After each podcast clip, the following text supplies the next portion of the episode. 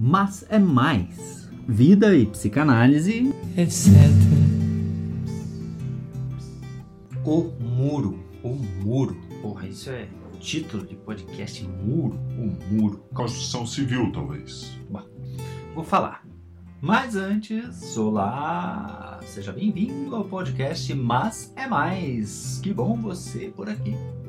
Vou falar porque eu, eu quero dizer que faz muito tempo que eu sou admirador de uma obra, de uma pintura chamada Os Embaixadores. Ela é de 1533 e é de um pintor alemão chamado Hans Holbein, o jovem. Porque tinha o velho também. Ela mostra essa obra, é bem fácil de achar no Google. Os Embaixadores, Hans Holbein. Se escreve Holbein. Não, mas não roubem. Ela mostra dois caras, dois sujeitos assim com roupas bem chiques, suntuosas, em uma sala atapetada, cheia de objetos que representam assim as artes, as ciências. A gente vê alaúde, vê é, globo né, terrestre, a terra redonda ali já naquela época, ela era redonda, sabe? E livro e tal, a gente vê tudo isso, né? Instrumentos musicais, luneta, livro. E o, o, visitante do museu, a obra está lá na National Gallery, em Londres. National Gallery? Ele, claro, como todo mundo, vai lá ver o quadro e fica. A gente fica na posição mais manjada possível. Qual que é a posição mais manjada? Em frente à tela. Frente para a tela, um metro e meio de distância. No máximo, assim, a gente dá uma torcidinha de pescoço, pensativa. Que é um negócio de bom tom, assim, em museu. A gente fica, assim, espectador na expectativa, fica estático e estático. Sabe que tem estático com X e estático com S. É o estático com X do êxtase o estático com S de paradão, assim, paradão em, em êxtase, estático, estático. Só que aí é que tá nessa obra, né? Quando a gente se propõe um deslocamento, se a gente for convidado, né, por nós mesmos, se a gente tiver um relance, assim, uma ideia, não, eu vou sair da minha posição manjada, ou se a obra me disser isso, às vezes a obra, né, ela convoca a gente a isso, né?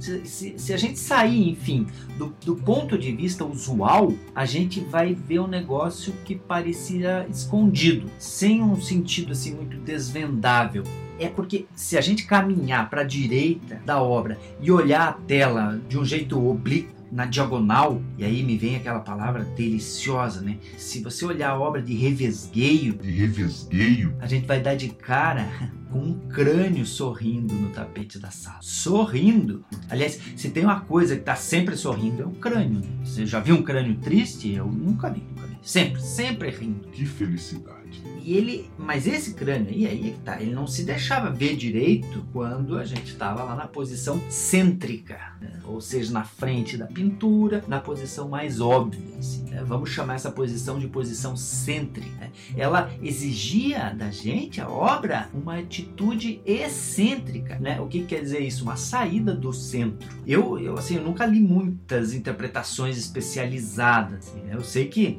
como curiosidade, essa pintura é aquela que está na capa do seminário 11 do Lacan, Jacques Lacan. né? tanto na edição francesa quanto na brasileira. O que fica para mim da experiência de ver a obra do Holbein é mais ou menos essa aqui, ó. né? Nós vamos inventando coisas, vamos levando a vida, vamos realizando as nossas fantasias, né, em objetos desviados, vamos conquistando o mundo, dominando a natureza, mas, né, e aí um ponto.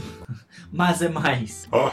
Mas ali no tapete, a finitude espera por nós. Caveiras adiadas. Alguém já chamava a gente de caveira adiada. Se você souber, me dá um toque. Não sei se essa expressão eu inventei, eu acho que não. ah, bem capaz. O que me interessa, então, nesse podcast, aqui nesse episódio, é falar de deslocamento, de comoção e de abertura para os sentidos. Nós conseguimos a chave para abrir a obra do Holbein só quando a gente se desloca. Quando a gente se desloca, a gente consegue a chave, né? Acho que sim, não sei. Quando a gente se move, então, junto com a obra. E essa é ideia do comover-se, do mover-se junto. Ela nos convoca, ou seja, nos invoca a nos comover, a nos mover, a nos deslocar, a sair da posição cêntrica. Já entendi, já entendi.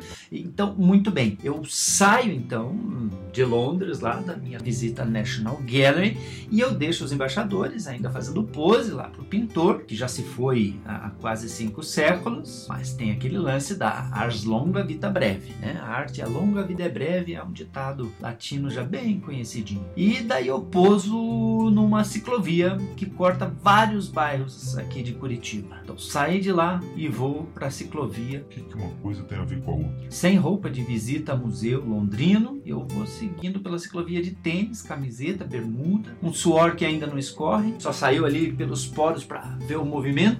E ali na frente, margeando a via, um muro alto. Um muro bem alto, bem extenso. Um muro que eu já vi não sei quantas vezes. Assim, tivesse eu andando, correndo de bicicleta, menos ou mais cansado. Eu já vi muitas vezes muro. Um muro como objeto e eu, sujeito.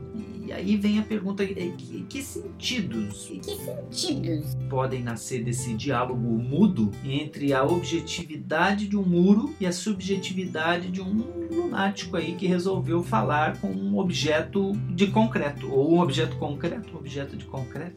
E entre esse sujeito e o objeto há um trajeto. E trajeto é sempre transitivo? Visto assim de revesgueio, para usar o termo de novo, o muro ele só revela superfície homogênea. Todo mundo vê o muro do mesmo jeito. No máximo as manchas, que a minha miopia nem consegue codificar. É um muro que eu já vi muitas vezes, numa cidade que eu vejo quase todos os dias desde que nasci. Essa é uma pergunta que eu sempre me faço. Os objetos à minha volta, eles precisam mudar para que eu consiga ver alguma coisa diferente? Eu, sujeito, eu posso renovar o meu olhar vendo os mesmos objetos de sempre fora de mim? Como ver? Como ver? Como ver? Mas como ver diferente o tantas vezes já visto? Que deslocamento é preciso? Onde é a surpresa desse crânio do Holbein? Onde se esconde o susto necessário? Maravilhar-se com a rotina é difícil. Rotina e retina. Olha só, a retina fatigada é aquilo do poema do Drummond. né? Ele em algum poema fala das retinas fatigadas dele. As- a retina fatigada faz com que a gente não veja mais a rotina com um olhar novo. Bom, já que esse podcast é meio contramão da agilidade, da dinâmica do mundo, eu me lembro, vou falar aqui um pouco da, da palavra lentidão. Lentidão. Lentidão é uma palavra que equivale a um palavrão. O que é esperto é veloz, é ágil, é cheio de opinião, de iniciativa. Mas ali, naquele muro que eu vejo se aproximando de mim, eu parei de correr, parei de caminhar apressado, o suor se recolheu, meio desistido. Um minuto, um minuto necessário para percorrer a extensão de tijolo e chapisco virou 10, 15 minutos no tecido alongado do tempo. Eu carrego ainda um muro dentro de mim. É o muro que eu ofereço. É o muro que eu ofereço nesse episódio do podcast que eu falei já no primeiro, destinado ao fracasso. Mas é um muro que eu curto e que eu compartilho. Não sei com quem. Mas eu vou voltar a falar disso nas próximas nos próximos dois ou três episódios. Eu ainda vou mostrar alguns instantes de encontro com esse muro. O que que esse muro, sem interesse pela resposta pobre ou terrível que ele der, isso é do Drummond. O que, que ele pode me perguntar? O que esse muro objeto pode falar a um, a um sujeito aqui de palavras poucas, enroladas, embotadas? O que que o muro grita? Ele fala para mim, eu me vejo nele. O que o muro ainda tem a ver com a pintura do Holbein? Era essa a reflexão que eu queria deixar no ar, bem no ar. Ar é palavra boa até pra contrastar com a concreteza do muro. Porque eu sei que é mais ainda do que isso. Que eu sei. Mas é mais. Um abraço. A gente se ouve. Tchau, tchau. Tchau, até a próxima.